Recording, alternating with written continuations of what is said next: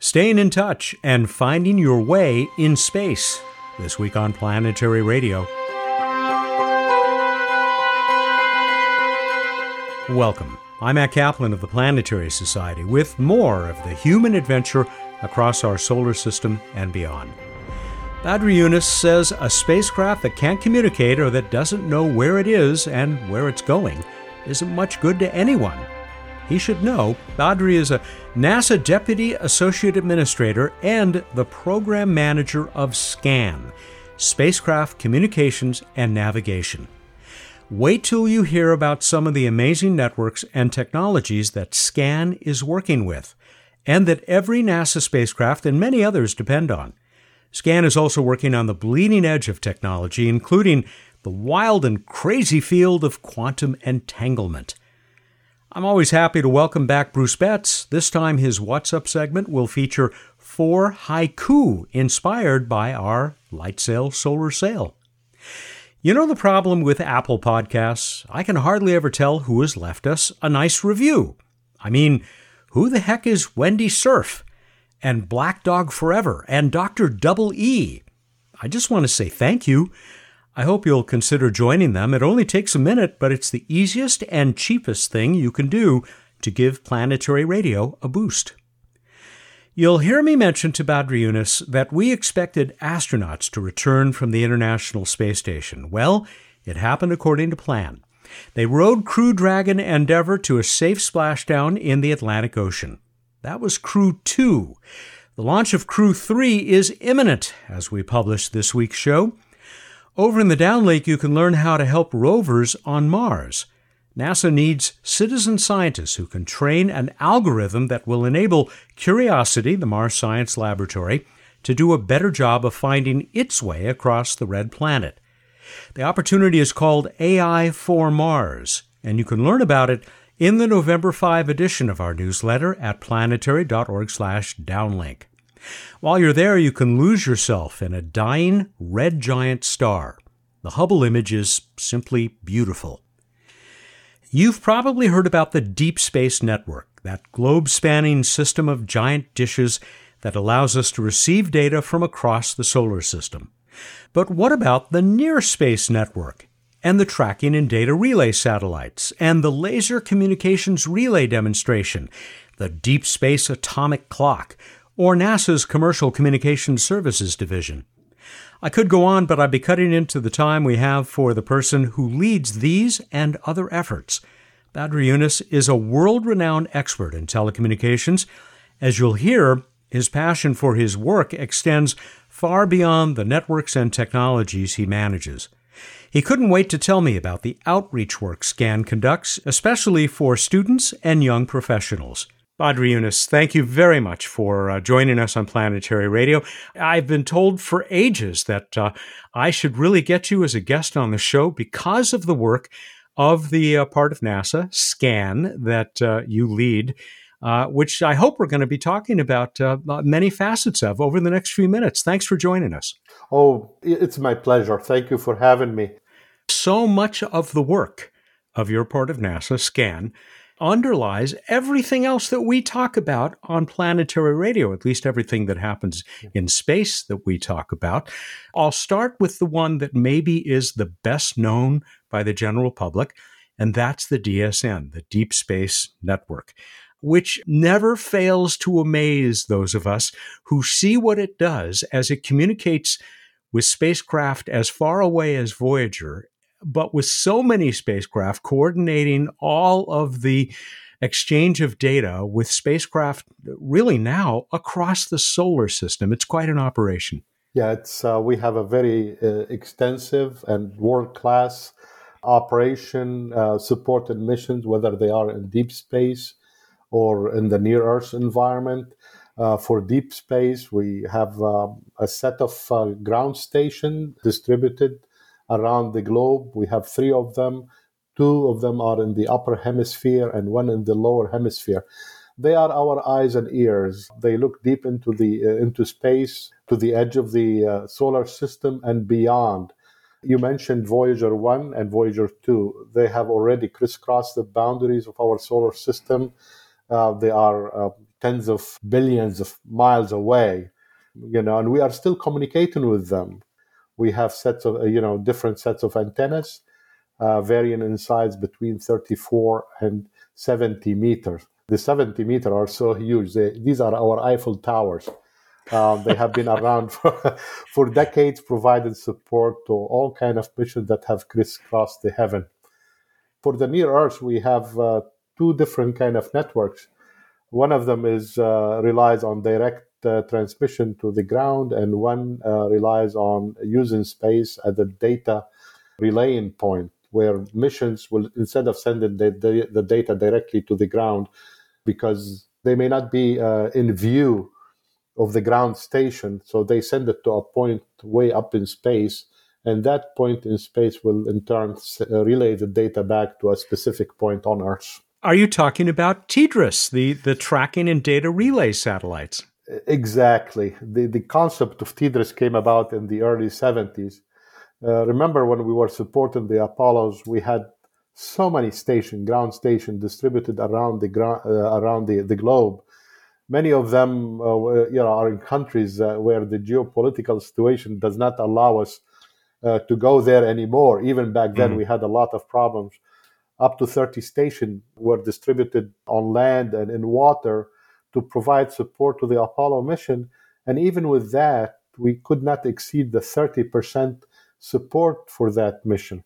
Uh, so uh, we came up with a concept instead of uh, you know uh, relying on direct to earth communications let's have these points in space where they they have everything underneath the geosynchronous arc in view you can provide near real time uh, communication anywhere and any time 100% of the time there's a question that uh, just occurred to me, and I don't know if you have a good answer for this, but is there a way to characterize the amount of data, the number of bits that scan facilitates across the systems that you coordinate, like TDRS, like the Deep Space Network. I mean, yeah. we're talking about a lot of bits here, aren't we?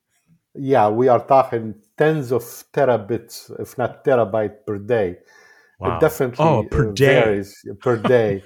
so when you take you talk about terabytes per day, usually you look at the book, how many bytes are in a book? Are there like a million? Then you are talking um, a million books worth of data that go uh, that go through our system on a daily basis. Wow. Uh, you know, I don't know. I've never tried to quantify the content of the uh, Library of Congress in terms of uh, byte, but if I have to do that, probably we are that at that level on a daily basis. My God. Okay, I'm glad I asked. One of the critical functions that really I value so much is our outreach program. Getting uh, as uh, as early as possible to our youth and trying to sensitize them to to to, to the value of science uh-huh. and technology and mathematics and uh, you know and even engineering and even art. Everything completes everything in the build up of the space story. We work with the with, with the youth to sensitize them to that and to really to ensure that they uh, they see things from our perspective to help them grow as people and also later on or potentially professionally uh, as they go to college and beyond in helping them uh, decide on what discipline they need to pursue and we have a very strong program within scan as well as the agency you know, to uh, and very good uh, STEAM objectives, and we are all working collectively to uh, have our youth benefit from that program. Well, your colleague, Al Feinberg, who connected the two of us, told me that if I mentioned your work with young people, that you would definitely want to pursue that. So I was going to save more of this to the end of the conversation, but let's let's talk about it now. In the programs that you offer, I know you have internships. Yep. And apparently these offer a lot of great real world uh, experience for does it start at the undergraduate level or even younger than that? Much even even much younger. I, I take people from high school uh, all the way to postgraduate uh, level, and try to sensitize them to some of the critical disciplines that are needed in the communication domain as well as other sci- uh, scientific domain. we used to have something, the Fresh Out Initiative. I used to take uh, a student right fresh out of school and put them in our labs for about three years to, to hmm. do nothing else but to work behind the bench. They needed that experience. Very often, they graduate from school and they don't get that their hands dirty. I yeah. wanted them to learn how to fail and how to recover. What else may happen uh, behind the bench? Teach them how to solder while you're at it. Exactly. and to get the pleasure of making things happen. There's one other program that I got to mention because yeah. I think it goes back to even before I started doing planetary radio, which was 19 years ago, but I was already at this Planetary Society. And I went out to Apple Valley uh, in Southern California because there was a big event going on. And I took my video camera and I talked to some kids who were sitting behind consoles actually working with dishes at Goldstone, one of your three Deep Space Network uh, facilities, of course. Uh, the Goldstone Apple Valley Radio Telescope Program. Uh, and I made this feature, like I said, many years ago. it wasn't until I started preparing for this show that I saw that you have also a visitor center not at Goldstone, but in Barstow, the nearby desert town where yeah. everybody stops on the way to Las Vegas to, you know, get a hamburger or something. There's a Harvey house there. Uh, which was, if anybody wants to see a, uh, an interesting old movie, it's called The Harvey Girls with Judy Garland. One of the Harvey houses has now been repurposed in part by by you as a visitor center.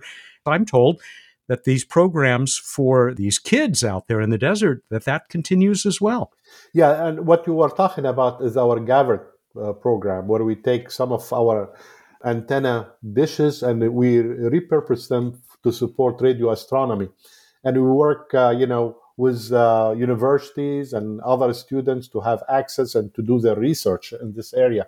At every location where we have a ground station, we have like a visitor center a way uh, that we pay back the community that hosts our ground station to pay them back with the uh, with the kind of uh, activities that can help them and help their children to grow. Well, we are very much with you on that, as you might imagine, since we're the Planetary Society, uh, and our, our leader is in that business of communicating science. Let me turn back now to those transformational technologies that uh, that you hinted at one of them, I, I called it brilliant. It was a little pun because we're talking about optical or, or laser communication, yeah. which I believe SCAN is doing a lot of work with. Uh, do you see optical as the next great leap in getting information across the solar system and from, from orbit down to Earth and up again? Definitely. We have been evolving. You know, we started in the UHF, we moved into the S band, we moved into the K band, the Ka band, and the, you know the demand for spectrum it's growing exponentially. We can take a quantum leap by going into something where the amount of spectrum is so huge and can meet uh, the needs of our uh, scientists as well as uh, the needs of uh, our society, which is the optical domain. You have a huge bandwidth available to you and the implementation of the technology comes at, at, a, at a good price and a good SWaP value. The optical payload can provide you up to two order magnitude better performance uh, or capability than uh, the RF uh, payload. Wow! So a hundred times better, a hundred times better yeah, bandwidth. Up, exactly. And, and mm. Up to up to a hundred times better much of the uh, radio frequency is regulated, and so many walls have, be, have been built between different communities. The optical domain has not been regulated, and provide a common domain where all of these communities can interoperate. Whether you are doing uh, space research, whether you are doing Earth observation, this is a common spectrum where they can all interoperate and share that information. Mm and you can trade that in terms of data rate or in terms of size and uh, you know and, and power the SWaP value we call it we know that there are uh, many agencies around the world international agencies that are beginning to do quantum research the area that einstein called spooky action at a distance uh, yep. do you see potential for using entangled particles uh, that are so truly spooky and mysterious. Yeah. To, to actually uh, facilitate communication or other purposes? Yeah, and uh, you know we are working not just alone. We are working with many other government agencies. We are forming partnership even with the commercial sector. If we didn't find a potential for it, we wouldn't have explored it. But we mm. demonstrated so many things in the lab the space provides uh, the uh, the best uh, avenue for provide for enabling quantum communication because on the ground if you are to communicate using fiber optics and whatever and other uh, uh, means you experience a lot of losses and you need to regenerate the signal more often and you may end up uh, losing that entangled state between the two entangled photons there is nothing magical. It's physics, you know, what we are doing. and we are pushing the boundaries of physics. Uh, I don't know how far we are going to go. Will we be able to break through the existing laws of physics? That's something to be demonstrated. All we are doing now is trying to demonstrate that it can be done using uh, engineering capability and uh, the kind of technology that will, uh, you know, will take us further into physics. And sooner or later, we are going to potentially hit a, hit a ceiling and mm. what are we going to do as humanity? Uh, you know, need to keep on growing. We'll definitely need to break through. Where will that take us? I'm not going to speculate at this point. Absolutely fascinating, though, uh, to hear about. I suppose, in a sense, all communication uh, that relies on photons, including radio frequency, is quantum communication because we are talking about photons. More classical physics, exactly. Yes. We haven't even gotten to the navigation side, the N in SCAN. There's one particular project that I want to ask you about because it's one that we featured on Planetary Radio back in June of 2019 when uh, the Deep Space Atomic Clock got launched into orbit. It, it, went up on the Falcon Heavy, the same rocket that took our LightSail 2. Yeah. They're both still up there. Is that test now complete and has it has it proven itself? Definitely, the stability of the clock is so critical in, the, in any operation. The atomic clock was designed to provide us two order magnitude, a 100 times better performance than the GPS clock. You know, there's that two orders of magnitude. These are two orders of magnitude, and we definitely uh, have demonstrated and achieved that goal. So now we are working on trying to miniaturize the technology and, and, and improve it. We've demonstrated it now uh, to uh, operationalize the technology by making it uh, a little bit smaller to fit on any size uh, spacecraft. It's so critical because it reduces the time that that you need to be in contact uh, with the spacecraft because the clock is stable, everything is so, so stable about it. You don't need to communicate with it on a regular basis to provide correction. Uh, I see. Uh, yeah, so that's you know the clock stability is so critical. Uh, you know, in uh, in navigating through uh, through space and deep space in particular. Thank you for taking us through the work of SCAN, Matt. Thank you for having me. Uh, Sometimes we wonder why do they pay us? We should be paying the agency for working there because really NASA has given us the opportunity to grow and to implement our dreams. Badri Younes is the Deputy Associate Administrator, the guy who runs SCAN for NASA, Space Communications and Navigation, and uh, has been doing this work for a long time. Thanks again, Badri. It's my pleasure. Thank you, Matt, for having me on your radio talk. Bruce Betts, What's Up, and those haiku are a minute away. This is Planetary Radio. Hi, this is Kate from the Planetary Society. How does space spark your creativity? We want to hear from you. Whether you make cosmic art, take photos through a telescope, write haikus about the planets, or invent space games for your family, really any creative activity that's space related. We invite you to share it with us. You can add your work to our collection by emailing it to us at connect at planetary.org. That's connect at planetary.org. Thanks! From missions arriving at Mars to new frontiers in human spaceflight, 2021 has been an exciting year for space science and exploration. Hi, I'm Sarah, Digital Community Manager for the Planetary Society. What were your favorite moments? You can cast your vote right now at planetary.org slash best of 2021 and help choose the year's best space images, mission milestones, memes, and more. That's planetary.org slash best of 2021. Thanks. Time for What's Up on Planetary Radio. Here he is, the chief scientist of the Planetary Society. It's Bruce Betts, back once again with a beautiful night sky and some other fun stuff for us. Welcome. Hey there, hi there, ho there, Matt. Are you as happy as can be? We go to the night sky, and I'm just going to be boring you every week talking about look over in the west for the next few weeks. Venus, super bright, looking stunning, and to its upper left, you will see dimmer Saturn, yellowish, and bright Jupiter. Jupiter and Saturn closing in on Venus. It'll stay in a similar position for a few weeks while the others close in and make a lovely planetary line. In the pre dawn, you're going to have to get a good view to the east, and you might be able to check out Mars, but it'll get a lot easier to see and a lot brighter coming up. And that's your summary of the night sky. That was quick. Did you want more? You're the sky master. Well, okay. Look, look farther over in kind of in the south. There's a star that's not a planet. It's not near any other bright star. It's near plenty of stars. That's Fomalhaut, which I don't know how to pronounce, but I enjoy saying Fomalhaut. Fomalhaut. That's what it is. It's just hanging out there, kind of on its own in terms of bright stars. All right, that's enough. Now we move on to this week in space history. 1969, Apollo 12 launched, headed to the moon with the second human landing.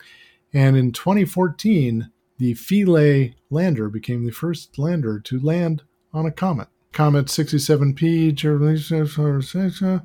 that was uh, the target of the Rosetta Philae mission more of a first to bounce on a comet, from what I'm told, that had those funny little screw feet that didn't work, uh, uh, or maybe they did work, but the comet was just too, the material was too loose. I think you had to take the old uh, Air Force adage: any anything you can walk away from is good landing.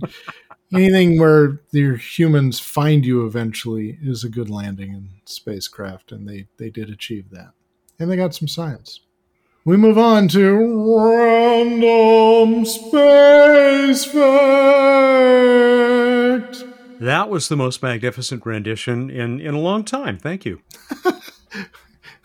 Compliment for today, insult for the past. So, the DART mission, the Double Asteroid Redirect Test, which I know you've had on uh, talking about recently on Space Policy Edition, might be talking more about, launches in a couple weeks slams a spacecraft into an asteroid, a double asteroid, slams into the smaller component Dimorphos. It's going kind of fast.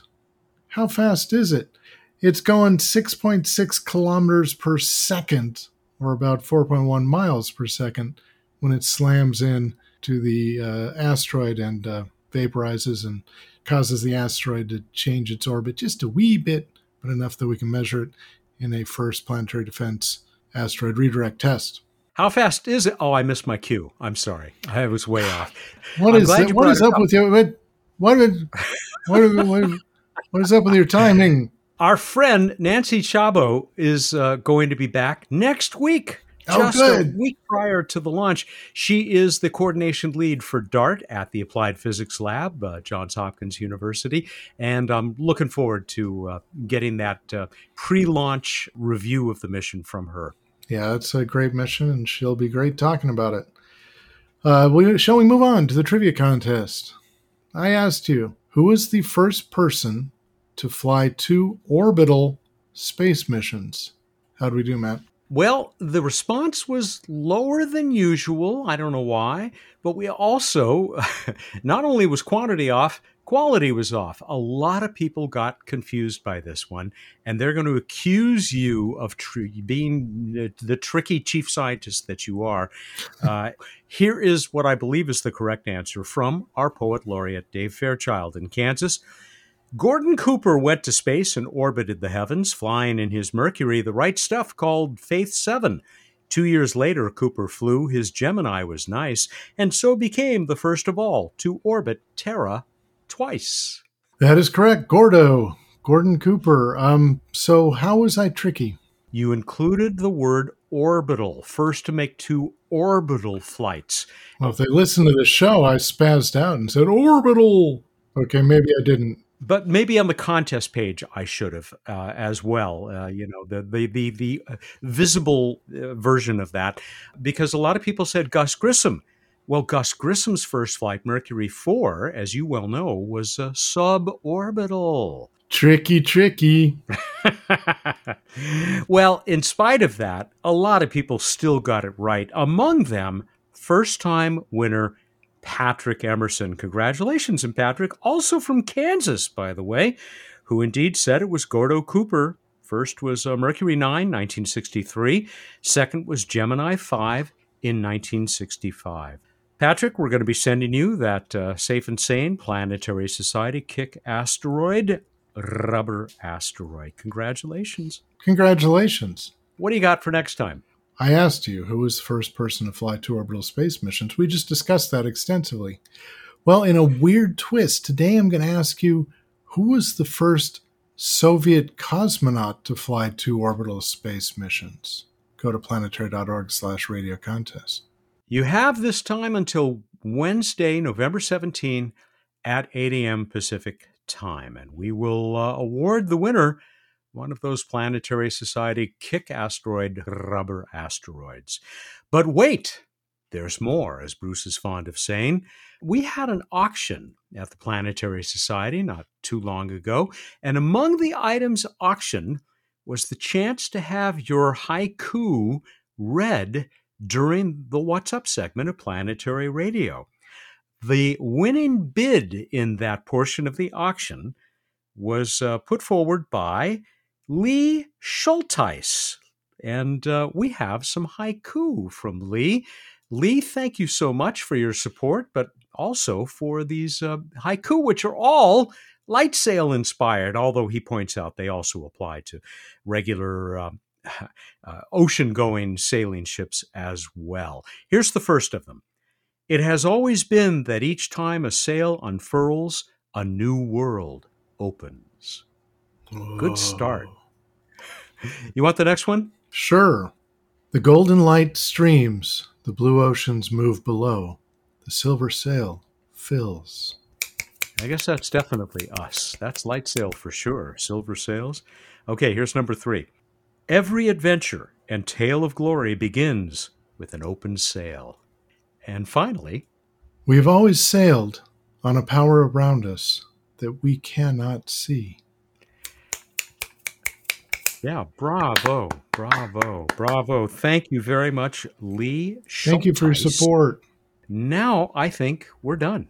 All right, everybody, go out there, look up in the night sky, and think about the farthest place on Earth that you visited relative to where you live now. Thank you, and good night. Huh. For me, I'm going to guess that's either Delhi or Agra, India. What about you? I think uh, Australia. Australia would oh, yeah, okay. almost certainly do it for me. Keep thinking about that kind of stuff. He is the chief scientist of the Planetary Society. Why? Because we like him. That's Bruce Betts, and he joins us every week for What's Up. Planetary Radio is produced by the Planetary Society in Pasadena, California, and is made possible by its members who love to communicate their love of space exploration Mark Hilverda and Jason Davis are our associate producers. Josh Doyle composed our theme, which is arranged and performed by Peter Schlosser. Ad Astra.